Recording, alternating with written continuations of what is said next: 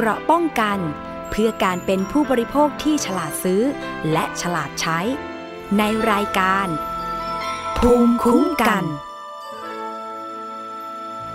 สวัสดีค่ะ คุณผู้ฟังคะขอต้อนรับเข้าสู่รายการภูมิคุ้มกัน รายการเพื่อผู้บริโภคค่ะ วันนี้พบกับดิฉันชนาทิพไพรพงศ์ทางไทย PBS Podcast นะคะฟังได้ทั้งทางเว็บไซต์แอปพลิเคชัน และรวมไปถึงสถานีวิทยุที่เชื่อมโยงสัญญาณหลาย ๆ สถานี ก็ติดตามรับฟังได้เป็นประจำนะคะ ถ้ามีข้อมูลหรือว่าคำถามปัญหาเกี่ยวกับเรื่องของการซื้อขายสินค้า การใช้บริการไม่ได้รับความเป็นธรรม หรือข้อสงสัยเกี่ยวกับเรื่องของการบริโภคแล้วล่ะก็สามารถส่งคำถามของคุณมาได้นะคะ ไปติดตามโซเชียลมีเดียของเราก็คือ Facebook Twitter นะคะ YouTube ส่งคำถามกันเข้ามาได้ค่ะ ทางกล่องข้อความของ Facebook ก็ได้นะคะ แล้วดิฉันจะรวบรวมคำถามไป หาคำตอบนะคะจากผู้รู้ผู้เชี่ยวชาญมาตอบคำถาม หลายๆ เรื่องเราก็ต้องมาติดตามความคืบหน้ากันนะคะ วันนี้ก็เช่นเดียวกันค่ะ มีความคืบหน้าเกี่ยวกับประกันภัยโควิด -19 เจอจ่ายจบและแบบอื่น ๆ นะคะคุณผู้ฟัง เนื่องจากว่าการระบาดของโควิด -19 หลายปีที่ผ่านมาเนี่ย ในช่วงแรก ๆ นะคะ มีการขายประกัน เพื่อที่จะบริหารความเสี่ยง ถ้าใครติด เชื้อโควิด -19 แล้วเนี่ย ก็จะได้รับค่าสินใหม่ทดแทนนะคะ มีประกันรูปแบบหนึ่งก็คือ ตรวจเจอโควิดปุ๊บ จ่ายปั๊บ แล้วก็จบเลยนะคะ แต่ปรากฏว่า บริษัทที่ออกผลิตภัณฑ์ ขายประกันภัย แบบเจอจ่ายจบประกันภัยโควิด -19 เนี่ย รับมือไม่ไหวค่ะ เพราะว่าจำนวนผู้ติดเชื้อมีมาก การขายในระยะแรกๆเนี่ยมีคนติดเชื้อยังไม่มากเท่าไหร่ ใครที่ซื้อประกันภัยโควิด -19 ไว้ ก็ได้รับการชดเชยเยียวยากันไปนะคะ แต่ปรากฏว่าเมื่อมีการแพร่ระบาดกันอย่างหนัก แล้วก็มีผู้ที่ซื้อประกันโควิด -19 จำนวนมากเนี่ยนะคะ ถึงแม้ว่าจะมีระยะเวลาการรับประกันภัย 1 ปี แต่ว่าพอมาดูยอดของการเคลมประกันโควิด -19 ของแต่ละบริษัทประกันภัยทำให้ไม่สามารถจ่ายเคลมค่าสินใหม่ทดแทนได้ จนนำมาสู่การเลิกกิจการของหลาย ๆ บริษัท บางบริษัทก็คือถูกปิดไป แล้วก็ต้องโอนภาระนะคะเกี่ยวกับการจ่ายค่าสินใหม่ทดแทน ให้แก่ลูกหนี้บริษัทไปยังกองทุนประกันวินาศภัยนะคะ ต่อมาค่ะก็เมื่อมีการเปิดให้ลงทะเบียนเพื่อขอรับเงินชดเชยเยียวยาความเสียหาย ประกันภัยโควิด -19 มีผู้เอาประกันภัยไปลงทะเบียนจำนวนมาก แล้วก็มีการตรวจสอบเรื่องของเอกสารหลักฐานต่างๆ ปัญหาก็คือล่าช้ามากนะคะ มีการอนุมัติจ่ายเงินแก่เจ้าหนี้ และผู้เอาประกันภัยเป็นรอบ ๆ ค่ะคุณผู้ฟัง ล่าสุดนะคะ เมื่อวันที่ 26 มกราคม 2566 ที่ผ่านมา คณะกรรมการบริหารกองทุนประกันวินาศภัย หรือกอปว ได้มีการประชุมกัน และผลการประชุมนะคะ ออกมาแล้ว คาดว่าจะอนุมัติจ่ายเงินแก่เจ้าหนี้ และผู้เอาประกันภัยของ 4 บริษัท ก็คือเอเชียประกันภัย เดวันประกันภัย ไทยประกันภัย และอาคเนประกันภัย 4 บริษัทเนี้ยเลิกกิจการไปแล้ว และคาดว่าจะอนุมัติจ่ายเงิน แก่ผู้ที่ได้ลงทะเบียนไว้แล้วอีกหลายพันรายในรอบเดือนนี้นะคะ พร้อมกับ รียมแผนเร่งรัดการพิจารณาเพื่อเพิ่มยอดการอนุมัติการจ่ายเงินให้มากขึ้น ในปี 2566 นี้ ตามกรอบงบประมาณ ปี 2566 จำนวน 5,000 ล้านบาทค่ะ ก็ถือเป็นข่าวดีนะคะสำหรับผู้ที่ติดเชื้อโควิด -19 และซื้อประกันภัยเจอจ่ายจบ และได้มีการลงทะเบียนไว้กับกองทุนประกันวินาศภัย เพื่อที่จะขอรับเงิน ชดเชยเยียวยาความเสียหายกรณีติดเชื้อโควิด -19 นะคะ รายละเอียดของการจ่ายเงินสินไหมทดแทนประกันโควิด -19 จนถึง 26 มกราคม 2566 เป็นอย่างไร เราไปฟังจากผู้จัดการกองทุนประกันวินาศภัยคุณชนะพลมหาวงศ์ค่ะ บอร์ดบริหารกองทุนที่มีท่านปลัดกระทรวงการคลังท่านเป็นประธานก็ได้ความกรุณาอนุมัตินะฮะให้จ่ายเจ้าหนี้เนี่ย 5,500 กว่ารายนะครับ รวมจำนวนเงิน 439 ล้าน5แสนกว่าบาทนะครับ อันนี้เดี๋ยวจบจากรายการตรงนี้แล้วเนี่ยจะไปปรับปรุงในเว็บไซต์แจ้งการอนุมัติก็เป็นเรื่องเรื่องข่าวดีที่เดือนนี้ที่เราทำได้มากขึ้นกว่าทุกๆ เดือนนะครับโอ้แล้วเข้าใจว่าเดือนหน้าเดือนต่อๆไปก็น่าจะได้มากกว่านี้นะครับ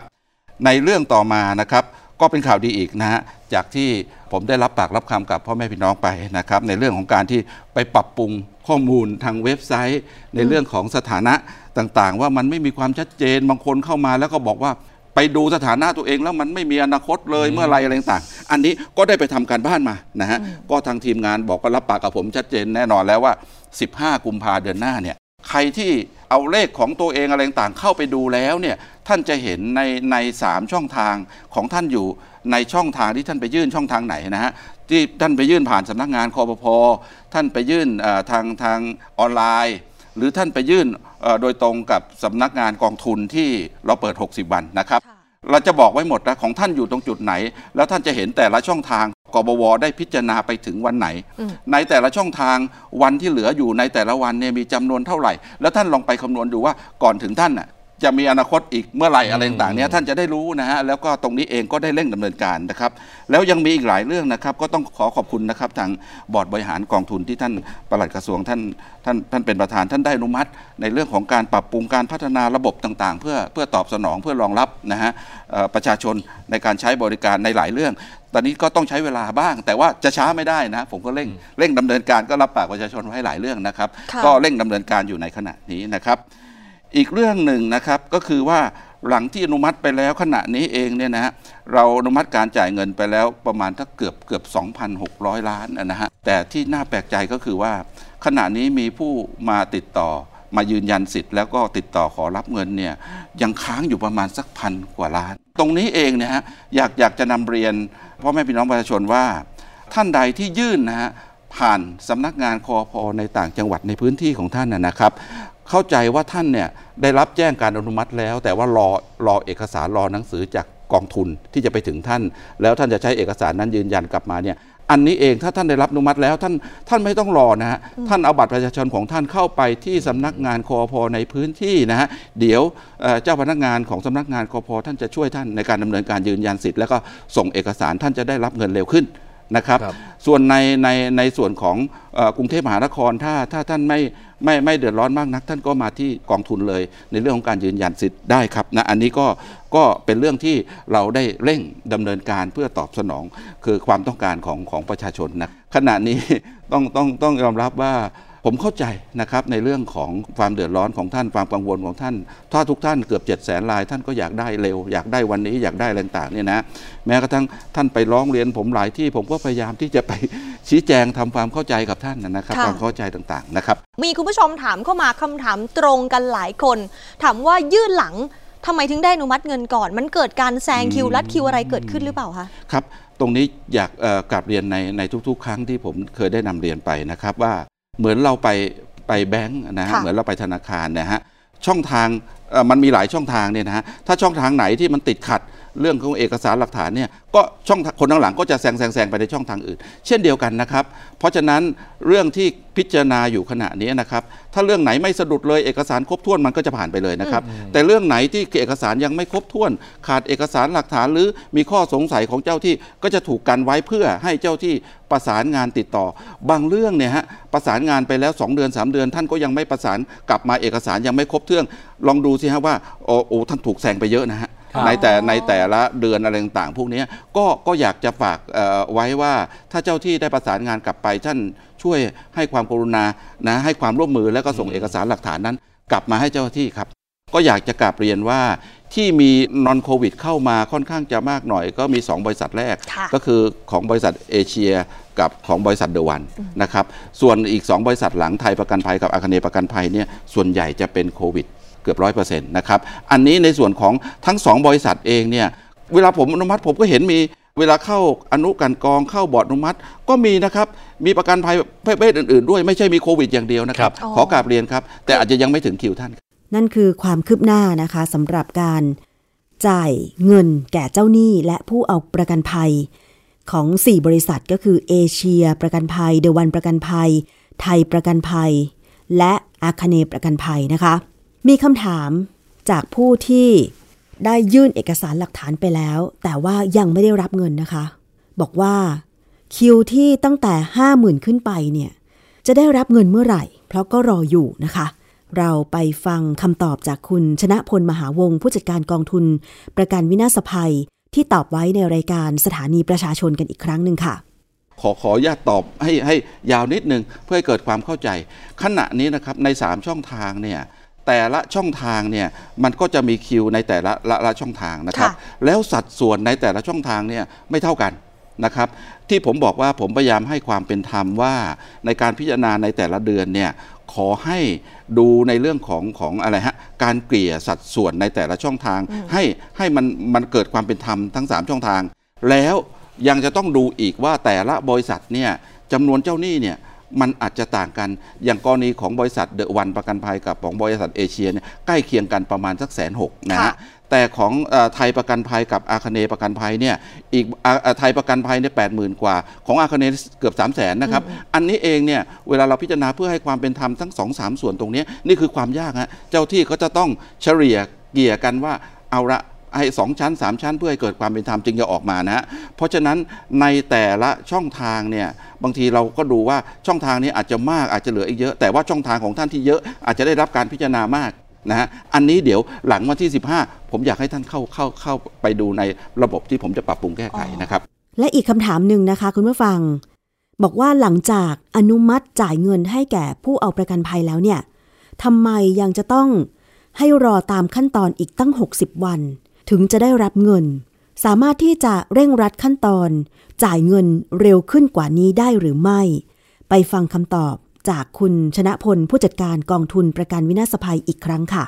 คือคืออย่างนี้ฮะ 60 วันเมื่อกี้ผมว่าได้ตรวจสอบจากทีมงานแล้วว่าโอเค เป็น 60 วันทำการกฎหมายเขียนว่าให้กองทุนเนี่ยหลังจากแจ้งไปเนี่ยให้ชำระให้แล้วเสร็จครับแต่นี่ไอ้หกวันทำการเนี่ยโอ้เดี๋ยวถ้าไปรวมเสาร์อาทิตย์รวมอะไรต่างๆด้วยเนี่ยมันก็จำนวนวันมันเยอะ ผมก็พยายามบอกกับทีมว่าเอาละเดี๋ยวเดี๋ยวในปีในปี 2566 เนี่ยเดี๋ยวลองจัดระบบงานว่า เอาสัก 30 วันเนี่ยว้าวได้ไหมเออเอามันจะประหยัดเวลาไปได้ครึ่งหนึ่งประชาชนที่เขารอคอยรอความหวังรอมานานแล้ว ก็จะได้ชื่นใจนะว่าโอเคเราทำงานได้เร็วขึ้น อันนี้ก็รับไปว่าเดี๋ยวเดี๋ยวจะเริ่มดำเนินการ แล้วผมก็เชื่อว่าทีมเราก็น่าจะทำได้ครับ ก็ถือว่าอาจจะเป็นข่าวดีนะคะว่า ปี 2566 นี้เนี่ยก็อาจจะต้องมีการพิจารณาในการจ่ายเงินให้เร็วขึ้น แทนที่จะรอตั้ง 60 วัน อาจจะรอแค่ 30 วัน แต่ก็ยังมีคำถามจากหลายๆ คนค่ะว่า เอ๊ะ ในเมื่ออาคเนย์ประกันภัยปิดไปแล้ว แต่ทำไมตอนนี้ก็ยังเห็นการเสนอขายประกันชีวิตของบริษัทอาคเนย์อยู่เลยล่ะ เราไปฟังคำตอบชัดๆ ว่าเรื่องนี้จริงๆ แล้วมันเป็นอย่างไรจากคุณชนะพลมหาวงศ์ค่ะ ในส่วนของบริษัทอาคเนย์ประกันภัยกับไทยประกันภัยเนี่ย ก่อนที่จะถูกเพิกถอนใบอนุญาตเนี่ยนะฮะเขาใช้ขบวนการที่จะเเลิกกิจการก่อน ในขบวนการตรงนั้นนะฮะเขาก็ทำตาม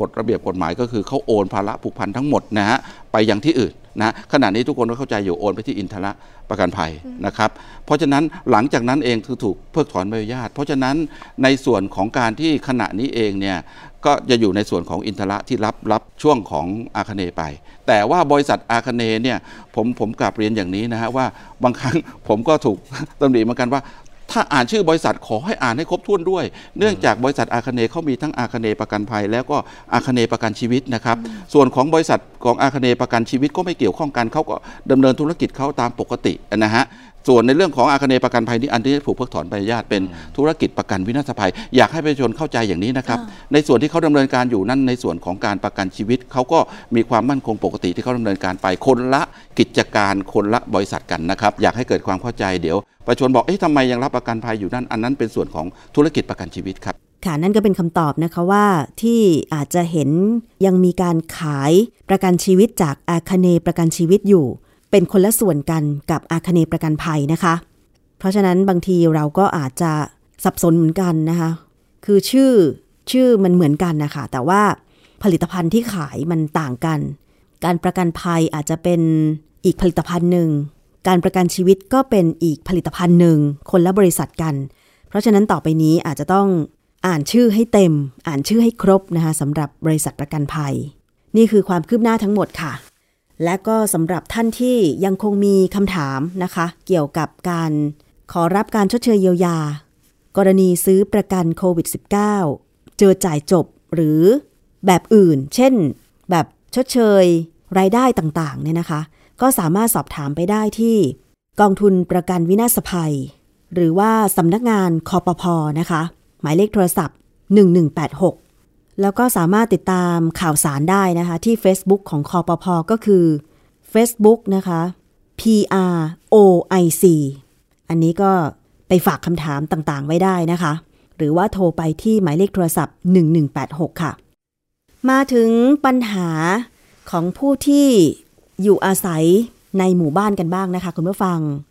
เคยสังเกตไหมคะว่าถ้าสมมุติเราไปซื้อที่พักอาศัย หมู่บ้านหรือคอนโดอยู่ก่อนแล้ว แต่ปรากฏว่าที่ข้างๆเนี่ยยังเป็นที่ว่างเปล่าอยู่ ต่อมาไม่นาน ก็มีการก่อสร้างอาคารณที่แห่งนั้นเนี่ยนะคะ ผลกระทบที่หลายคนหวาดหวั่นกันก็คือ 1. เสียงดัง 2. ฝุ่นละอองที่อาจจะก่อมลภาวะแก่ผู้อยู่อาศัยเดิมนะคะ ล่าสุดนี้มีประชาชนร้องเรียนค่ะคุณผู้ฟัง ผู้ที่อยู่อาศัยในหมู่บ้านจัดสรรแห่งหนึ่งในจังหวัดนนทบุรีนะคะ ได้ร้องเรียนผ่านไทย PBS หลังจากเจอปัญหาเสียงแล้วก็ฝุ่นละอองจากการก่อสร้างโครงการหมู่บ้านจัดสรรใกล้เคียง จนกระทบต่อสุขภาพ ซึ่งผู้สื่อข่าวก็ได้ลงพื้นที่ไป ไปพูดคุยกับตัวแทนของลูกบ้านหมู่บ้านจัดสรรที่เดือดร้อน เพื่อสะท้อนปัญหาจากการก่อสร้าง บ้านตัวอย่างของหมู่บ้านจัดสรรข้างๆ ค่ะคุณผู้ฟัง ซึ่งตัวแทนของหมู่บ้านชื่อคุณชุมพลค่ะ เป็นลูกบ้านที่ได้รับผลกระทบ ก็ให้ข้อมูล บอกว่ามีปัญหาด้านสุขภาพทั้งครอบครัวเลย จากปัญหาฝุ่นละออง ของการก่อสร้างหมู่บ้านข้างๆ นี่แหละ ที่ผ่านมาต้องเข้าโรงพยาบาลหลายครั้ง จนต้องติดตั้งสปริงเกอร์พ่นน้ำเพื่อจับฝุ่นละอองด้วยตัวเองเลยนะคะ ซึ่งคุณชุมพลย้ำว่า ผู้รับผิดชอบการก่อสร้างเนี่ยควรจะมีการป้องกันฝุ่น ไม่ให้ลอยจากพื้นที่ที่กำลังก่อสร้างเข้าไป ยังหมู่บ้านอื่น และควรกำหนดระยะเวลาการทำงานที่ชัดเจน เพื่อไม่ให้รบกวนผู้อยู่อาศัยมาก่อนนะคะ อีกคนหนึ่งที่เป็นลูกบ้าน แล้วก็มีอาชีพเป็นวิศวกรก็คือคุณสมพงศ์ค่ะ ให้ข้อมูลกับทีมข่าวบอกว่า ควรจะมีการแก้ไขปัญหาเรื่องฝุ่นละอองจากการก่อสร้างเป็นอันดับแรกเลยนะคะ โดยวิศวกรควบคุมงานเนี่ยควรจะใช้ผ้าใบทำแนวป้องกันฝุ่น เต็มพื้นที่ ให้มีความสูงตั้งแต่ 6 เมตรขึ้นไป ส่วนเรื่องเสียงเนี่ยก็ควรจะกำหนดระยะเวลาการทำงานให้ชัดเจน เพื่อไม่ให้รบกวนเวลาพักผ่อนของลูกบ้านที่มีอยู่เดิมนะคะ ซึ่งที่ผ่านมาเนี่ยผู้ที่เดือดร้อนก็ได้ไปแจ้งความลงบันทึกประจำวันที่สถานีตำรวจภูธรปลายบาง และก็ร้องเรียนไปยังเทศบาลตำบลปลายบาง ที่จังหวัดนนทบุรีแล้วนะคะ มีการพูดคุยกับวิศวกรคุมงานก่อสร้างทำเงื่อนไขร่วมกัน คือที่ผ่านมากำหนดเงื่อนไข ระยะเวลาการตอกเสาเข็มเนี่ย ให้ทำได้แค่วันจันทร์ถึงวันเสาร์ตั้งแต่ 8 นาฬิกาถึง 17 นาฬิกา 30 นาที และหยุดในวันอาทิตย์ และวันหยุดนักขัตฤกษ์เพื่อไม่เป็นการรบกวน ชาวบ้านละแวกข้างเคียง แต่ปรากฏว่า พอทีมข่าวลงไปตรวจสอบ ซึ่งเป็นวันอาทิตย์ก็คือวันอาทิตย์ที่ 29 มกราคมที่ผ่านมานะคะไซต์งานก่อสร้างแห่งนี้ก็ยังมีการก่อสร้างอยู่ และมีเสียงจากการตัดเหล็กเป็นระยะระยะ สังเกตโดยรอบ เรื่องของการป้องกันฝุ่นละออง มีเพียงสแลนบางๆ สูงประมาณ 4 เมตรเท่านั้น ที่จะกั้นบริเวณพื้นที่ก่อสร้างกับหมู่บ้านข้างเคียง ซึ่งผู้ร้องเรียนยืนยันว่าไม่ได้คัดค้านการก่อสร้างหมู่บ้านแห่งนี้เลย แต่อยากให้มีการแก้ไขปัญหาเรื่องฝุ่นละอองและเสียงโดยเร็วที่สุด ซึ่งโครงการหมู่บ้านจัดสรรที่ถูกร้องเรียนเนี่ยมีกำหนดแล้วเสร็จทั้งโครงการประมาณปี 2567 ซึ่งในวันที่ 30 มกราคม 2566 นะคะ ซึ่งก็จะมีการเข้าไปสอบถามรายละเอียดเพิ่มเติมเกี่ยวกับมาตรการต่างๆ เพื่อไม่ให้ได้รับผลกระทบจากการก่อสร้างกับนายกเทศมนตรีตำบลลำปลายบาง และผู้อำนวยการกองช่างเทศบาลตำบลปลายบาง จังหวัดนนทบุรี และก็มีการลงพื้นที่ตรวจสอบในวันที่ 30 มกราคม 2566 นี้ ซึ่งถ้ามีความคืบหน้าก็จะ นำมารายงานให้ทราบต่อไป อันนี้มันเป็นเรื่องของการอยู่อาศัยร่วมกันเนาะคุณผู้ฟัง มันมีผลกระทบจริงๆ เกราะป้องกันเพื่อการเป็นผู้บริโภคที่ฉลาดซื้อ และฉลาดใช้ ในรายการ ภูมิคุ้มกันนะคะ ทั้งฝุ่นละอองทั้งเสียง รถของไซต์งานก่อสร้างที่วิ่งเข้าออก ยิ่งถ้าเป็นโครงการใหญ่แล้วก็เร่งการก่อสร้างเนี่ย บางทีการทำงานเกินเวลา อย่างเช่นเกิน6โมงเย็นเนี่ยผลกระทบแก่หมู่บ้านข้างเคียงก็มีมากจริง ๆนะคะ อันนี้ก็ต้องมีการพูดคุยตกลงร่วมกัน แล้วก็ต้องเคารพเงื่อนไขที่ได้ตกลงร่วมกันนะคะ ถึงจะอยู่กันแบบสงบสุขค่ะคุณผู้ฟัง อีกเรื่องหนึ่งนะคะ ไปดูกันที่อาหารการกินกันบ้างคุณผู้ฟัง ใครที่มีปัญหาเรื่องน้ำหนักเกิน น้ำหนักมาก อยากจะลดความอ้วน พยายามหาวิธีต่างๆ ทั้งควบคุมอาหาร ทั้งออกกำลังกาย แต่ว่าถ้ายังไม่ได้ผลแล้วแล้วก็บางคนนะคะ ควบคุมอาหารโดยการไปหาซื้ออาหารอื่นมาทดแทน เพื่อหวังว่ามันจะมีแคลอรี่น้อยๆ กินเข้าไปอิ่มแต่ไม่อ้วน หนึ่งในนั้นมีผลิตภัณฑ์เยลลี่ลดน้ำหนักคุณผู้ฟัง เคยเห็นตามร้านสะดวกซื้อหรือซูเปอร์มาร์เก็ตไหมคะ มีการโฆษณาทางสื่อต่างๆ เยอะมากเลยนะคะ เยลลี่เหลวที่หลายคนอาจจะไปหาซื้อมากิน หวังว่าจะช่วยลดน้ำหนัก แต่ว่าต่อไปนี้ต้องระวังนะคะ เพราะว่ามีการไปสำรวจตลาดมาแล้วว่าเยลลี่เหลว ระวังนะคะ กินหวังลดน้ำหนัก แต่อาจจะได้น้ำตาลแทน แถมโรคอ้วน ตามมาด้วยอาการแพ้ต่อสารที่เป็นส่วนผสมบางชนิด ถ้ากินติดต่อกันเป็นเวลานาน อาจจะเสี่ยงเกิดมะเร็งระบบทางเดินอาหาร และลำไส้อักเสบค่ะคุณผู้ฟัง เยลลี่เหลวบรรจุถุงพร้อมดื่มที่ขายตามตลาดหรือว่าซูเปอร์มาร์เก็ตทั่วไปเนี่ย มีหลายรสชาตินะ ดิฉันเองยอมรับว่าเคยกิน เยลลี่ผสมคาราจีแนน เยลลี่คาราจิแนนผสมบุก หรือวุ้นสำเร็จรูปคาราจิแนน เคยได้ยินชื่อไหมคะ วุ้นสำเร็จรูปคาราจิแนนแบบผสมบุก มีให้เลือกกันสารพัดเลือกไม่ถูกกันเลยทีเดียว ซึ่งผู้ผลิตก็แข่งกันสรรหากลยุทธ์จูงใจลูกค้า ทั้งโฆษณา ชูจุดขายด้านสุขภาพและก็ความงาม บางยี่ห้อนะคะ เน้นว่าสูตรน้ำตาลน้อย แคลอรี่ต่ำหรือผสมวิตามิน คอลลาเจน ไฟเบอร์ รวมถึงสารอาหารอื่น ที่สำคัญค่ะ ผู้ผลิตบางเจ้าเนี่ยเน้นโฆษณาด้วยคำชวนเชื่อที่ว่าช่วยลดน้ำหนัก ทำให้ผู้บริโภคบางรายซื้อมากินแทนอาหารมื้อหลักเลยก็มี แต่จะมีใครรู้บ้าง ว่าจริง ๆ แล้วเนี่ย ส่วนผสมในเยลลี่เหลว บรรจุถุงพร้อมดื่ม มีส่วนผสมที่ไม่เป็นไปตามโฆษณาชวนเชื่อ ในการสำรวจตลาดเยลลี่เหลวบรรจุถุงพร้อมดื่ม มีการเปิดเผยนะคะว่า เพื่อเป็นการเฝ้าระวังและคุ้มครองผู้บริโภค ทางนิตยสารฉลาดซื้อมูลนิธิเพื่อผู้บริโภค มีโครงการสร้างเสริมความเข้มแข็งระบบเฝ้าระวังสินค้าและบริการ เพื่อการคุ้มครองผู้บริโภคด้านสุขภาพค่ะ ได้สุ่มเลือกซื้อผลิตภัณฑ์เจลลี่พร้อมดื่ม 22 ตัวอย่าง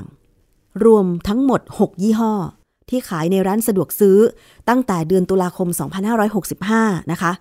โดยนำมาสำรวจ ฉลากแสดงส่วนประกอบ และฉลากโภชนาการ มาดูฉลากว่าในฉลากระบุส่วนผสม หรือข้อมูล โภชนาการอย่างไรบ้างนะคะ ปรากฏว่าไปเจอสัดส่วนของปริมาณน้ำผลไม้มากที่สุดถึง 30%ส่วนใหญ่เป็นน้ำองุ่นขาวชนิดเข้มข้น ซึ่งถือเป็นน้ำผลไม้ยอดนิยมที่นำมาเป็นส่วนประกอบในการผลิตเจลลี่เหลวมากที่สุด พบถึง 17 ตัวอย่าง สารอีกชนิดที่พบถึง 18 ตัวอย่างก็คือวัตถุกันเสีย ตามมาด้วย สารให้ความหวานแทนน้ำตาลถึง 19 ตัวอย่างค่ะ มาดูสรรพคุณที่ผู้ผลิตเจลลี่เหลว โฆษณาชูจุดขาย ก็คือลดความอ้วน แต่จากการที่นิตยสารฉลาดซื้อสำรวจฉลากโภชนาการ ปริมาณต่อ 1 หน่วยบริโภคนะคะ พบว่าเยลลี่เหลวบรรจุ 1 ถุง ที่มีพลังงานมากถึง 60 กิโลแคลอรี่ มีถึง 5 ตัวอย่างค่ะ นอกจากนี้ยังพบ ส่วนผสมของน้ำตาลมากสุดถึง 14 กรัม และตัวอย่างที่มีโซเดียม หรือเกลือเนี่ยมากที่สุดถึง 75 มิลลิกรัมค่ะ เมื่อผู้บริโภคได้รับรู้ถึงส่วนผสมต่างๆ ในเยลลี่เหลวบรรจุถุงพร้อมดื่มแบบนี้ คิดได้เลยนะคะว่า แทนที่จะซื้อมากินหวังช่วยทำให้อิ่ม พลังงานไม่สูง แต่จริง ๆ แล้วมันสูงนะคะ อาจจะกระทบต่อสุขภาพค่ะ จึงต้องตัดสินใจเลือกซื้อ สินค้าเยลลี่เหลวเนี่ยมากินอย่างระมัดระวัง เพราะเป็นที่ชัดเจนว่าไม่ใช่อาหารสำหรับการควบคุมน้ำหนักอย่างแน่นอน แถมยังจะทำให้ร่างกายขาดสารอาหารที่จำเป็น ถ้าเกิดว่าไปซื้อมากินแทนอาหารมื้อหลัก แล้วผลกระทบที่อาจจะตามมา ก็คือ อาการปวดท้องท้องไส้ปั่นป่วน ซึ่งถ้าหากใครซื้อเยลลี่เหลว บรรจุถุง มากินแล้วมีอาการท้องไส้ปั่นป่วนปวดท้องเนี่ยสันนิษฐานได้เลยนะคะว่ากระเพาะอาหารอาจจะไวต่อคาราจีแนน ทั้งนี้จากผลศึกษาเปรียบเทียบ 45 รายการ โดยศูนย์ข้อมูลเทคโนโลยีชีวภาพสหรัฐ หรือชื่อย่อว่า NCBI เมื่อปี 2001 ให้ข้อมูลสรุปว่า การกินคาราจีแนนติดต่อกันเป็นเวลานาน อาจเสี่ยงต่อมะเร็งระบบทางเดินอาหาร และลำไส้อักเสบ ส่วนผู้บริโภคที่แพ้ปลา ควรหลีกเลี่ยงเจลลี่พร้อมดื่ม ที่มีส่วนผสมของคอลลาเจนจากปลา อันนี้ไปหาอ่านข้อมูลเพิ่มเติมกันได้นะคะ คุณผู้ฟัง มันมีการโฆษณาชูจุดขายเกี่ยวกับคอลลาเจนเนี่ยกันเยอะมาก เราก็ได้เคยให้ข้อมูลกันผ่านรายการภูมิคุ้มกัน แล้วก็ในช่วงคิดก่อนเชื่อ โดยดรแก้วกังสดานนภัยกันไปแล้วนะคะว่า จริง ๆ แล้วเนี่ยคอลลาเจนเราเนี่ยได้จากอาหาร ปกติเลยที่เรากินกันไปอยู่แล้วนะคะ แต่ถ้าเป็นคอลลาเจนที่เป็นผลิตภัณฑ์เสริมอาหารเนี่ยมันดูดซึมไม่ได้นะคะ อีกประเด็นที่สำคัญที่ผู้บริโภคอาจจะคาดไม่ถึงนั่นก็คือ อาการแพ้ต่อสารชนิดต่างๆ ที่เป็นส่วนผสมในเจลลี่ บรรจุถุงพร้อมดื่มนะคะ โดยเฉพาะผู้ที่เป็นโรค phenylketonuria เอออันนี้ดิฉันก็เพิ่งเคยได้ยินชื่อนะ โรค phenylketonuria เป็นโรคทางพันธุกรรมค่ะ มีการถ่ายทอดยีนด้อย เกิดจากความผิดปกติของระบบเผาผลาญ ซึ่งหากกินผลิตภัณฑ์ที่มีส่วนผสมของฟินิลอาลานีน ก็จะทำให้ร่างกายเกิดความดันโลหิตสูง อันนี้ต้องพึงระมัดระวังด้วยนะคะ บางที เราอาจจะไม่รู้ตัว ซึ่งถ้าเกิดคุณกินเยลลี่สำเร็จรูปเหล่านี้แล้วเนี่ยนะคะ แล้วมีอาการผิดปกติเนี่ย ควรจะต้องหยุดกินแล้วก็ ไปตรวจร่างกายไปหาหมอนะคะ คุณผู้ฟัง อันนี้ก็เป็นข้อมูลจากนิตยสารฉลาดซื้อ ซึ่งเขาจะมีการสำรวจผลิตภัณฑ์ต่างๆ ไม่ว่าจะเป็นสำรวจฉลาก หรือส่งห้องปฏิบัติการทางวิทยาศาสตร์ เพื่อวิเคราะห์ แล้วก็นำผลมารายงาน ซึ่งตรงนี้จะเป็นประโยชน์กับผู้บริโภคนะคะ เป็นข้อมูลข้อเท็จจริงทางวิทยาศาสตร์ ให้เราได้พิจารณากัน คือถ้าเรากินไม่มาก แล้วไม่มีการแพ้สารที่อยู่ในผลิตภัณฑ์นั้นๆ มันก็ไม่เป็นไร ร่างกายของเราก็สามารถขับส่วนเกินทิ้งได้ ไม่มีผลกระทบใช่ไหมคะ แต่บางคนเนี่ยระบบเผาผลาญไม่ดี แล้วก็ไม่ได้ทราบข้อมูลว่าผลิตภัณฑ์ที่ซื้อมากินเนี่ยมันมีน้ำตาล เยอะไหมพลังงานเท่าไหร่ แล้วไปฟังโฆษณาว่า การกินเจลลี่เพื่อแทนอาหารมื้อหลัก หวังว่าจะลดความอ้วน แต่ทำไมมันยังอ้วน เพราะว่ามันมีน้ำตาลสูง คุณผู้ฟัง มีน้ำตาลสูงสุดที่เขาสำรวจได้เนี่ยต่อหนึ่งถุงเนี่ยนะคะ ก็คือ 14 กรัมก็ถือว่าเยอะนะ เพราะวันวันหนึ่งเราไม่ได้กินแค่เจลลี่ถุงเดียวถูกไหมบางคนก็ยังกินกาแฟอยู่ แล้วในอาหาร ส่วนมากก็คือยังใส่น้ำตาลอยู่นะคะ บางคนก็กินผลไม้ซึ่งก็มีน้ำตาลด้วย อย่างสับปะรดนี่ก็หวานเนาะแตงโมนี่ก็หวานอย่างเงี้ยมันก็มีน้ำตาลอยู่แล้วนะคะ คุณผู้ฟัง รวมถึงเยลลี่เหลวบรรจุถุง บางยี่ห้อเนี่ยมีพลังงานสูงถึง 60 กิโลแคลอรี่ อันนี้เรากินข้าวสักหนึ่งทัพพีกับน้ำพริก แล้วก็กินผักตามไปเยอะๆ ยังจะดีกว่านะคะคุณผู้ฟัง ยังจะช่วยลดน้ำหนักได้มากกว่าด้วยนำข้อมูลมาฝากคุณผู้ฟังกันไว้ เผื่อว่าจะได้ระมัดระวังนะคะ ในการเลือกบริโภคสินค้าต่างๆ ค่ะ พูดถึงเรื่องของการควบคุมน้ำหนักหรือว่าลดน้ำหนักแล้วเนี่ย มันก็มีสมุนไพรหรือผลิตภัณฑ์สมุนไพรหลาย ๆ อย่าง ที่เราอาจจะเคยได้ยินข้อมูลมาว่า กินอันนั้นสิ อันนี้สิ กินผักนี้กินสมุนไพรนี้สิ ช่วยลดน้ำหนักได้นะ แต่เคยไปหาข้อมูลจริงๆไหมว่า มันมีข้อมูลหรืองานวิจัยอะไร ที่บอกว่ามันลดได้จริง มันควบคุมน้ำหนักได้จริง ซึ่งบางคนเนี่ยไปเจอข้อมูลที่เป็นบทความ ไม่ทราบแหล่งที่มาที่ไป หรือส่งต่อกันมาทางไลน์อะไรอย่างเงี้ย แล้วก็คิดว่ามันดีมีประโยชน์ ก็เลยพยายามไปหาสมุนไพรนั้นผลิตภัณฑ์นั้นมากิน อันนี้ขอบอกเลยว่า บางครั้งมันก็ไม่มีประโยชน์ หรือว่าไม่ได้ควบคุมน้ำหนักเสมอไป ถึงแม้ว่ามันจะเป็นผักผลไม้หรือว่าจะเป็นสมุนไพรก็ตาม อย่างเช่น ส้มแขกเคยได้ยินชื่อใช่ไหมคะ สารสกัดส้มแขก ช่วงก่อนๆนนี่ ตอนที่มีการส่งเสริม ผลิตภัณฑ์โอท็อปหรือสินค้าชุมชนเนี่ยมีเรื่องของสารสกัดส้มแขก ผลิตภัณฑ์ต่างๆ ออกมาเยอะแยะมากมาย มีการบอกสรรพคุณ โดยเฉพาะสรรพคุณที่บอกว่าช่วยลดน้ำหนัก ผลิตภัณฑ์สารสกัดส้มแขกช่วยลดน้ำหนัก มันช่วยลดได้จริงเหรอ แล้วถ้าเกิดจะกินสารสกัดส้มแขกเนี่ยจะต้องระมัดระวังอะไรบ้าง เราไปฟังในช่วงคิดก่อนเชื่อ ดิฉันคุยกับดรแก้วกังสดานนภัยนักพิษวิทยาและนักวิจัย ซึ่งจะนำงานวิจัยเกี่ยวกับส้มแขก มาฝากคุณผู้ฟังไปติดตามกันค่ะ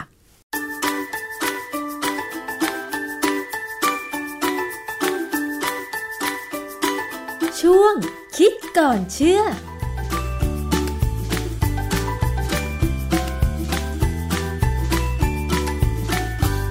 พบกันในช่วงคิดก่อนเชื่อกับดรแก้วกังสดานนภัยนักพิษวิทยากับดิฉันชนาทิพไพรพงษ์เช่นเคยค่ะ วันนี้นะคะเรามาคุยเกี่ยวกับเรื่องของสมุนไพรชนิดหนึ่งค่ะ ที่หลายคนอาจจะเคยได้ยินชื่อ คุ้นชื่อกันมานาน นั่นก็คือส้มแขก ซึ่งดิฉันเองก็ได้ยินชื่อมันนานนานแล้วนะคะส้มแขกเนี่ยมันเป็นสมุนไพรที่บรรยายสรรพคุณไว้ว่า สามารถช่วยลดน้ำหนักได้นะคะ อันนี้คือสรรพคุณที่เขาบรรยายไว้ แต่ว่าหลายคนก็กินแล้ว บางทีอาจจะถ่ายท้องมากกว่าปกตินะคะ ซึ่งจริง ๆ แล้วเนี่ยส้มแขกคืออะไร แล้วสรรพคุณมันเป็นเหมือนที่เขาบรรยายว่าช่วยลดน้ำหนักได้หรือไม่ และมันมีงานวิจัยอะไรใหม่เพิ่มเติมไหมต้องไปถามกับอาจารย์แก้วค่ะ อาจารย์คะส้มแขกคืออะไรคะอาจารย์ ส้มแขกเป็นผลไม้นะเป็นผลไม้เล็ก ๆ ใช้เป็นเครื่องเทศก็ได้ ใช้คำว่างี้เอาเครื่องเทศดีกว่าสมุนไพรเพราะว่าเราเอามาผสมกับอาหารทางภาคใต้เนี่ยมันก็ให้ความเปรี้ยว นะก็แทนมะนาวได้ค่ะมัก็มีรสชาติที่กลมกล่อมแบบหนึ่งนะคนใต้เนี่ยจะรู้จักดีค่ะนะฮะส้มแขกเนี่ยมันเป็นเรื่องที่คนเขาเขามองไกลนะว่า มันมีสารเคมีอะไรที่น่าสนใจ แล้วมันน่าจะไปช่วยยับยั้งการนำเอาสารที่ได้จากอาหารเราเนี่ย เช่นพวกแป้งเนี่ยปกติแป้งเนี่ยเราใช้เป็นพลังงาน ไขมันเราก็ใช้เป็นพลังงาน แต่ถ้ามันมีมากเกินไปเราจะย้อนกลับเอามันไปสร้างเป็นไขมันใหม่เพื่อสะสม ก็มีคนไปค้นพบว่าในส้มแขกเนี่ยมันมีสารที่สามารถยับยั้งการนำเอาสารที่ควรจะเป็นพลังงานแล้วมันเหลือเนี่ยเอาไปสร้างเป็นไขมันเนี่ยยับยั้งได้ เพราะฉะนั้นถ้ายับยั้งได้เนี่ยมันก็น่าจะช่วยในการลดน้ำหนักได้ ไม่เปลี่ยนแป้งให้เป็นไขมันนั่นเองใช่ไหมอาจารย์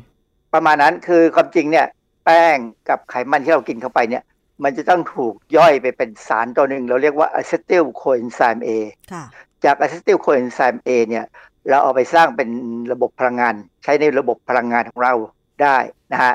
หรือว่าเอาไปใช้สร้างเป็นฮอร์โมนใช้สร้างเป็นคอเลสเตอรอลอะไรได้หมดทั้งหลายอย่าง แต่ครั้นี้บางครั้งเนี่ยพอมันเหลือเยอะๆเนี่ยร่างกายก็จะมีระบบที่เอามันกลับไปสร้างเป็นไขมัน เพื่อสะสมอือฮึเก็บเอาไว้ ผมตามงานเรื่องส้มแขกมานานนานๆนะค่ะคือเขามีงานวิจัยตั้งแต่ ประมาณช่วงศตวรรษที่197กว่ากว่าค่ะๆหมายความว่ามันก็ช่วงที่ผมยังยังเรียนหนังสือปริญญาตรีอยู่ด้วยซ้ค่ะำแล้วก็จากนั้นเนี่ยพอ198กว่ากว่าๆผลงานวิจัยต่างๆเนี่ยมันดูเหมือนจะไม่มีคนทำหายไปค่ะผมก็ว่าเออมันก็คงไม่มีอะไรเป็นปัญหามั้งก็ไม่ค่อยได้ตามเท่าไหร่จนมาเมื่อเร็วๆเนี้ยไปดูในเว็บของกระทรวงสาธารณสุขอเมริกาเขามีหน่วยงานหนึ่งชื่อ National Center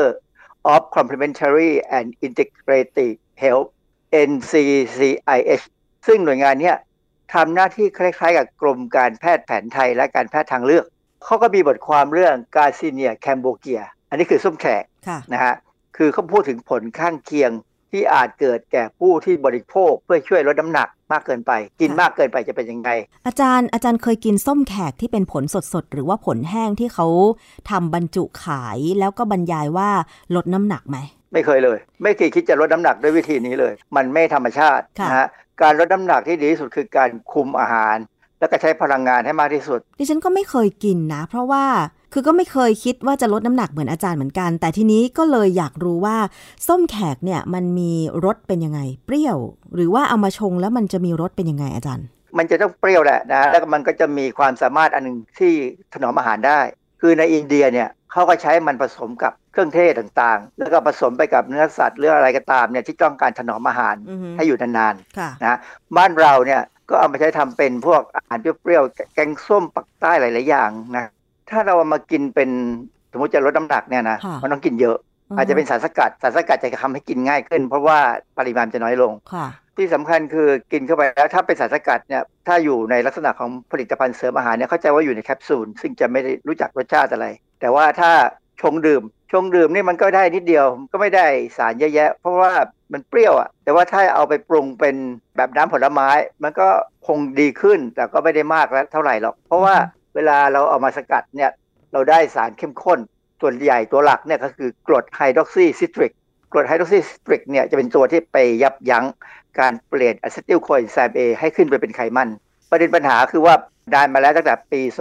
2012 มันก็มีคนคนหนึ่งคือหลายคนที่ดูทีวีหรือดูรายการจากอเมริกาเนี่ยอาจจะเคยได้ยินชื่อดรออส เคยได้ยินค่ะโอซีโอแซเนี่ยนะดรออสเนี่ยเขาก็เป็นหมอ แล้วเขาก็มีจัดรายการส่งเสริมในอะไรต่ออะไรในโทรทัศน์ ซึ่งเขาเป็นหมอประเภทหมอธุรกิจอะอือฮะขายของเขาก็พูดถึงส้มแขกแล้วเขาก็รับรองเลยว่ามันลดน้ำหนักได้ดีทีนี้คนที่ดูรายการอย่างพวกแม่บ้าน รายการดรออสเนี่ยจะเป็นรายการแบบบ้านเราก็ประมาณบ่ายโมงบ่ายสองโมงเนี่ยแม่บ้านดูอะเขาก็เชื่อกัน ก็มีการส่งเสริมการขายมากเลยในอเมริกานะฮะแต่ที่พออย่างนี้ปั๊บเนี่ยคนในอเมริกาเขาก็มีคนตามข้อมูลแล้วว่ามันจริงไม่จริงค่ะก็มีบทความนะเช่น บทความเรื่อง Garcinia cambogia hydroxycitric acid as a potential anti-obesity agent a randomized control trial ก็คือพูดถึงเรื่องส้มแขกเนี่ยในการที่มันจะช่วยลดน้ำหนักนะก็เป็นการศึกษาแบบเป็นเรื่องเป็นราวทางระบาดวิทยาเลย ตีพิมพ์ในวารสาร Journal of the American Medical Association ปี 1998 เป็นการศึกษาแบบ double blind placebo control trial double blind หมายความว่า คนที่เป็นอาสาสมัครเนี่ยไม่รู้หรอกว่าตัวเองกินอะไร แล้วคนที่เป็นคนเอาแค่ๆเอายาหรือเอาตัวอย่างอะไรเนี่ยไปให้อาสาสมัครกินเนี่ยก็ไม่รู้ว่าตัวเองเอาอะไรไปให้กินอือฮึสองคนเนี่ยบรายทั้งคู่ มีคนที่รู้ก็คือเจ้าของโครงการที่เขาเป็นคนจิบยาให้หมอหรือให้พยาบาลก็ตาม เอาไปให้อาสาสมัครกิน มีพาซิโบก็คือเป็นยาหลอกเขาเอาอาสาสมัครที่เป็นโรคอ้วน กลุ่มทดลองเนี่ยมีผู้ชาย 5 คน ผู้หญิง 61 คน ผมก็ไม่เข้าใจเหมือนกันว่าทำไมได้ผู้ชายอ้วนๆมาแค่5คนเองเออมีกลุ่มควบคุมหรือพาซิโบเนี่ยผู้ชาย14คน ผู้หญิง55คน ก็ดูมันก็ค่อนข้างจะเป็นผู้หญิงส่วนใหญ่นะเข้าให้อาสาสมัครทั้งหมดเนี่ยกินอาหารที่มีใยอาหารสูง ก็คือมีพลังงานต่ำแล้วก็กลุ่มที่เป็นกลุ่มทดลองเนี่ยเขาให้กินสารสกัดส้มแขกเนี่ยประมาณ 1,500 มิลลิกรัมต่อวัน สารสกัดนะ 1,500 มิลลิกรัมต่อวัน ซึ่งค่อนข้างเยอะนะค่ะนาน 12 อาทิตย์ แต่ผลการศึกษาในกลุ่มทดลองเนี่ย มันไม่แตกต่างกันระหว่างกลุ่มควบคุมกับกลุ่มที่ได้ส้มแขก อาจจะต่างกันนิดหน่อยนะ แต่ไม่มีนัยสำคัญทางสถิติค่ะ อธิบายหมายความว่ายังไงคะ หมายความว่าทั้งกลุ่มที่ได้รับสารสกัดส้มแขกจริงและไม่จริง ผลการลดน้ำหนักเท่ากันเหรอคะอาจารย์ ผลการลดน้ำหนักเนี่ยมันก็คงไม่เหมือนกันพอดีหรอกนะ มันเป็นคนนะนะ มันก็ต่างกันบ้าง แต่ความต่างเนี่ย เราจะตอบได้ว่าต่างจริงไม่จริงเนี่ยเราใช้สถิติมาเป็นตัวจับ แสดงว่าสถิติการวิจัยนี้เนี่ยถึงแม้จะกินผลส้มแขกก็ไม่ได้ช่วยลดน้ำหนักมากเท่าไหร่ใช่ไหมอาจารย์คือไม่ได้ลดน้ำช่วยลดน้ำหนักเพียงแต่ว่าน้ำหนักที่มันลดลงมาเนี่ยเพราะเขากินอาหารพลังงานต่ำทั้งสองอืมกลุ่มค่ะนะฮะแต่ความจริงการทดลองเนี่ยมันค่อนข้างจะประหลาดนิดนึงที่ว่าเข้าไปให้กินอาหารที่มีพลังงานต่ำแทนที่จะให้กินอาหารที่มีพลังงานสูงแล้วดูมันจะต่างกันไหมอือฮึนะเพราะฉะนั้นอันนี้ก็เป็นลักษณะการทดลองในปี 1998 ก็มีบทความเรื่อง acute liver failure associated with Garcinia cambogia use ในวารสาร Annals of Hepatology ของปี 2016 การศึกษาเนี่ยเขาศึกษาในกรณีของผู้ป่วยผู้หญิงอายุ 52 ปี เข้าไปรักษาที่เมโยคลินิกเมืองฟีนิกอาริโซนา เมโยคลินิกเนี่ยคงมีหลายแห่ง เพราะว่าที่ผมจำได้เนี่ยมันอยู่ที่รัฐอื่น เพราะไปประเมินสุขภาพ เพราะว่าเขามีอาการดีซ่าน แล้วก็มีระดับเอนไซม์ aminotransferase ในเลือดสูงกว่าปกติเอนไซม์ตัวเนี้ย aminotransferase เนี่ยเป็นเอนไซม์ที่มีมากในเซลล์ตับ เพราะฉะนั้นการที่มีในพบว่าในเลือดที่สูงแสดงว่าอะไร แสดงว่าตับแตกอืมเซลล์ตับแตกค่ะนะฮะซึ่งเป็นปัญหา คือจริงๆเนี่ยก่อนที่เขาจะมาที่ Mayo Clinic เนี่ยสัปดาห์ครึ่งก่อนการประเมินที่ Mayo เนี่ยเขาไปหาหมอประจำตัวเขา แล้วก็มีการตรวจก่อนแล้วก็บอกว่าตับผิดปกติ ทำอัลตราซาวด์ดูซิว่ามีนิ่วในถุงน้ำดีไหมก็ไม่มี คัดกรองไวรัสตับอักเสบเอก็ไม่มีเขาก็เลยไปที่โรงพยาบาลที่บ้านอีกครั้งหนึ่งที่อื่นนะไปทำเอ็กซเรย์คอมพิวเตอร์ CT scan ตรงอกหน้าท้อง กระดูกเชิงกราน พบว่าตับมันหดตัว คือที่ CT scan เนี่ยมันจะเห็นภาพค่ะพบว่าตับเนี่ยหดตัวแล้วอาจจะมีเนื้อร้าย ดูค่า creatinine creatinine นี่เป็นตัวบอกการทำงานของไตค่ะในซีรัมก็ปกติไตค่ะไม่มีปัญหาอืมนะฮะ แล้วรายงานบอกไหมคะว่าทำไมตับของผู้หญิงคนนี้ถึงผิดปกติ เขาถามประวัติเขาก็บอกว่าไปซื้ออาหารเสริมสมุนไพร Garcinia cambogia ก็คือนะส้มแขกอ่าส้มแขกเป็นแคปซูลในยแคปซูลละพันมิลลิกรัม ซึ่งบ้านเราก็ขายประมาณนี้แหละ ซื้อมาขวดหนึ่งมี 60 แคปซูลเขาก็กินไปทุกวันกินไปทั้งหมด 50 แคปซูลแล้ว จึงหยุดเพราะมีอาการแย่ลง คือตับไม่ทำงานเนี่ยมันจะเริ่มมีปัญหาค่ะเราจะกินไม่ลงดีซ่านอะไรก็ตามนะ ผู้ป่วยบอกว่าไม่เคยมีปัญหาในครอบครัวเลยนะฮะไม่เคยมีปัญหาประวัติเป็นปัญหาเลยเลย ก็เลยมาที่ Mayo Clinic แต่มีอันหนึ่งเขาเคยใช้สมุนไพรชื่อ Dancing Willow ซึ่งช่วยลดการระคายเคือง บรรเทาอาการคัน อาการบวมแดงของผิว เขาเคยใช้ครีมฮอร์โมนประกอบด้วยพวกเอสโตรเจนแล้วก็โปรเจสเตอโรนซึ่งเป็นการแก้ปัญหาการปวดท้อง ดังนั้นเนี่ย มันก็ยังสรุปไม่ได้ว่าเป็นส้มแขกจริงๆไหมเพราะคนคนเนี้ยเขากินหลาย ๆ อย่างอือฮึนะแต่มันก็มีความเกี่ยวพันกับผลิตภัณฑ์ส้มแขกที่เขาซื้อมาค่ะนะฮะก็มีงานวิเคราะห์อีกอันหนึ่งในปี 2011 ตีพิมพ์ในวารสาร Journal of Obesity ชื่อ The Use of Garcinia Extract Hydroxycitric Acid as a Weight Loss Supplement a Systematic Review and Meta-Analysis of Randomized Clinical Trial ก็เป็นการศึกษาแบบ Meta-Analysis คืออันนี้เป็นการศึกษาแบบดูผลงานอื่น ๆ ที่เขาทำเยอะแยะ เกี่ยวกับการใช้ส้มแขกเป็นยาลดน้ำหนัก เป็นอาหารลดน้ำหนัก สรุปไปสรุปมาเขาบอกว่ามันอาจจะไม่ปลอดภัยนะในการบริโภคเป็นผลิตภัณฑ์เสริมอาหาร เพราะว่ามีผลข้างเคียงพอสมควรโดยเฉพาะอย่างยิ่งความเป็นพิษต่อตับบทความนิตีพิมพ์ค่ะ2011 ส่วนที่ผู้หญิงคนนั้นมีปัญหาเนี่ย 2018 มันก็เลยมีปัญหามีคำถามว่ามันปลอดภัยจริงไหมนั่นน่ะก็สิมีบทความตีพิมพ์ในวารสาร Food and Chemical Toxicology ปี 2004 เรื่อง Safety Assessment of Hydroxycitric Acid and Super Citrimax a novel calcium potassium salt คือไอ้ Super Citrimax เนี่ยมันเป็นชื่อของผลิตภัณฑ์นะฮะ มีสารสกัดส้มแขกก็สรุปแล้วมันก็บอกว่าเอ่อ hydroxycitric acid เนี่ยอาจจะทำให้ปากแห้ง คลื่นไส้ ไม่สบายในทางเดินอาหารค่ะปวดหัว นี่หมายความว่ากินมากอ่าฮะคือคือถ้ากินน้อยๆเนี่ยมันก็แค่ถ่ายท้อง เพราะมันค่ะเปรี้ยวอะนะมันก็แค่ถ่ายท้อง เพราะฉะนั้นเขาก็เลยบอกว่าใครที่กินผลิตภัณฑ์เสริมอาหารที่มีส้มแขกเนี่ย ถ้าอยู่ภายใต้การดูแลของแพทย์เนี่ย ก็อยู่ระดับหนึ่งที่อาจจะหมอก็คงตรวจนู่นตรวจนี่นะเพราะว่าจริง ๆ แล้วเนี่ยถ้าทำอะไรที่ มากกว่าปกติเนี่ยควรจะตรวจฟังการทำงานของตับและก็ไต อาจารย์แล้วสารที่เป็นสารสำคัญในส้มแขกเนี่ยค่ะอาจารย์ คือมันมีข้อบ่งชี้ไหมว่า เราควรจะได้รับในปริมาณเท่าไหร่ถึงจะปลอดภัย จริง ๆ มันไม่มีข้อบ่งชี้เพราะมันไม่ใช่สารอาหาร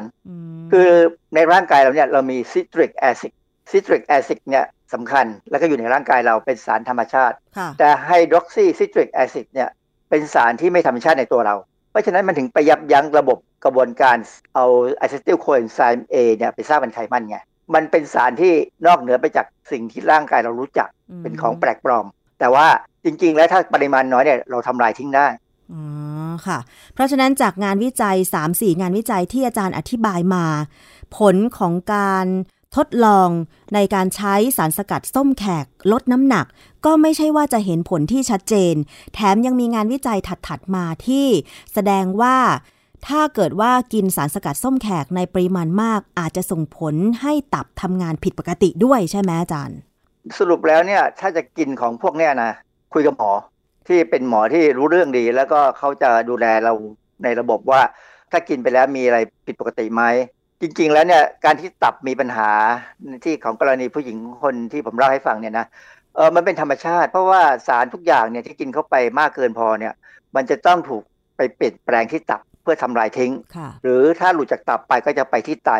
เพราะฉะนั้นตับกับไตเนี่ยเป็นสองอวัยวะที่ต้องดูแลให้ดี เพราะฉะนั้นใครก็ตามกินยากินอาหารกินอะไรก็ตามที่เกินกว่าที่ธรรมดาเราจะกินเนี่ยนะต้องอยู่ภายใต้การดูแลของแพทย์ที่เชี่ยวชาญด้วยนะ ไม่ใช่หมอธรรมดานะต้องหมอที่เชี่ยวชาญ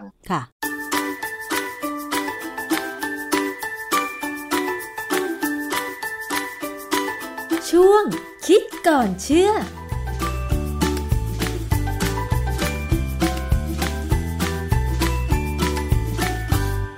ก็ได้ทราบข้อมูลกันแล้วนะคะ ความเป็นจริงของส้มแขกระมัดระวังกันด้วยค่ะ การบริโภคอาหารผลิตภัณฑ์อะไรต่างๆ ซึ่งบางคนก็บอกว่าเฮ้ยถ้าอย่างนั้นก็ไม่ต้องกินอะไร ไม่จริงนะคะ คืออย่างเราเนี่ยจะซื้ออะไรมากิน มันก็ควรจะรู้ใช่ไหมคะว่า มันมีประโยชน์กับร่างกายไหม ดิฉันเชื่อแน่ว่าถ้าเรารู้แบบนี้ของที่ไม่มีประโยชน์เราก็ไม่กิน หรือบางคนอดใจไม่ได้ รู้ว่าอาหารแซ่บๆนะหรือว่าอาหารหวานๆมันกินมากไม่ดี แต่เราจะมีวิธีการแก้ยังไง เช่น อย่างที่อาจารย์แก้วเคยบอกอยู่บ่อย ๆ ว่า อาหารปิ้งย่างรมควันมันมีสารก่อมะเร็ง แต่มันก็คืออาหารของมนุษย์ ไม่ว่าชาติไหนก็มีอาหารปิ้งย่างทั้งนั้น คนไทยก็มี การปิ้งกันย่าง ฝรั่งก็มีสเต็ก ซึ่งก็คือเอาเนื้อมาปิ้งย่างนั่นเองใช่ไหมคะ แต่ว่าแก้ด้วยการกินผักผลไม้ตามเข้าไปเยอะๆ เพื่อที่หวังสารจากผักผลไม้ให้มันช่วยกำจัดสารก่อมะเร็งเหล่านั้นออกจากร่างกาย เป็นการสร้างสมดุลเพื่อสุขภาพที่ดีใช่ไหมคะคุณผู้ฟัง ทางรายการภูมิคุ้มกัน รายการเพื่อผู้บริโภคก็จะนำข้อมูลเหล่านี้แหละมานำเสนอ เพื่อจะได้ดูแลป้องกันตนเองนะคะ คุณผู้ฟัง คือคนเราเกิดแก่เจ็บตายเป็นธรรมดานะคะ แต่ว่าในระหว่างที่มีชีวิตอยู่เนี่ยเราจะมีชีวิตที่มีคุณภาพ ปราศจากโรคภัยไข้เจ็บ จนกระทั่งเราสิ้นอายุขัยได้อย่างไร อันเนี้ยดิฉันเชื่อแน่ว่าเป็นสิ่งที่ปรารถนาของทุกคน เพราะฉะนั้นก็คือการดูแลตัวเองเป็นสิ่งที่ดีที่สุดนะคะเอาละค่ะนี่คือทั้งหมดของรายการภูมิคุ้มกันรายการเพื่อผู้บริโภคสำหรับวันนี้ ติดตามรับฟังกันได้ ทางไทย PBS Podcast ไม่ว่าจะเป็นเว็บไซต์หรือว่าแอปพลิเคชัน ทางสถานีวิทยุที่กำลังเชื่อมโยงสัญญาณอยู่ในขณะนี้ขอบคุณทุกสถานีเลยนะคะ วันนี้หมดเวลาลงแล้ว ชนะทิพไพรพงศ์ต้องลาไปก่อน สวัสดีค่ะ ติดตามรายการได้ที่ www.thaipbspodcast.com แอปพลิเคชัน Thai PBS Podcast หรือฟังผ่านแอปพลิเคชัน Podcast ของ iOS Google Podcast Android Podbean SoundCloud และ Spotify ติดตามความเคลื่อนไหวของรายการและแสดงความคิดเห็น โดยกดถูกใจที่ facebook.com/thaipbspodcast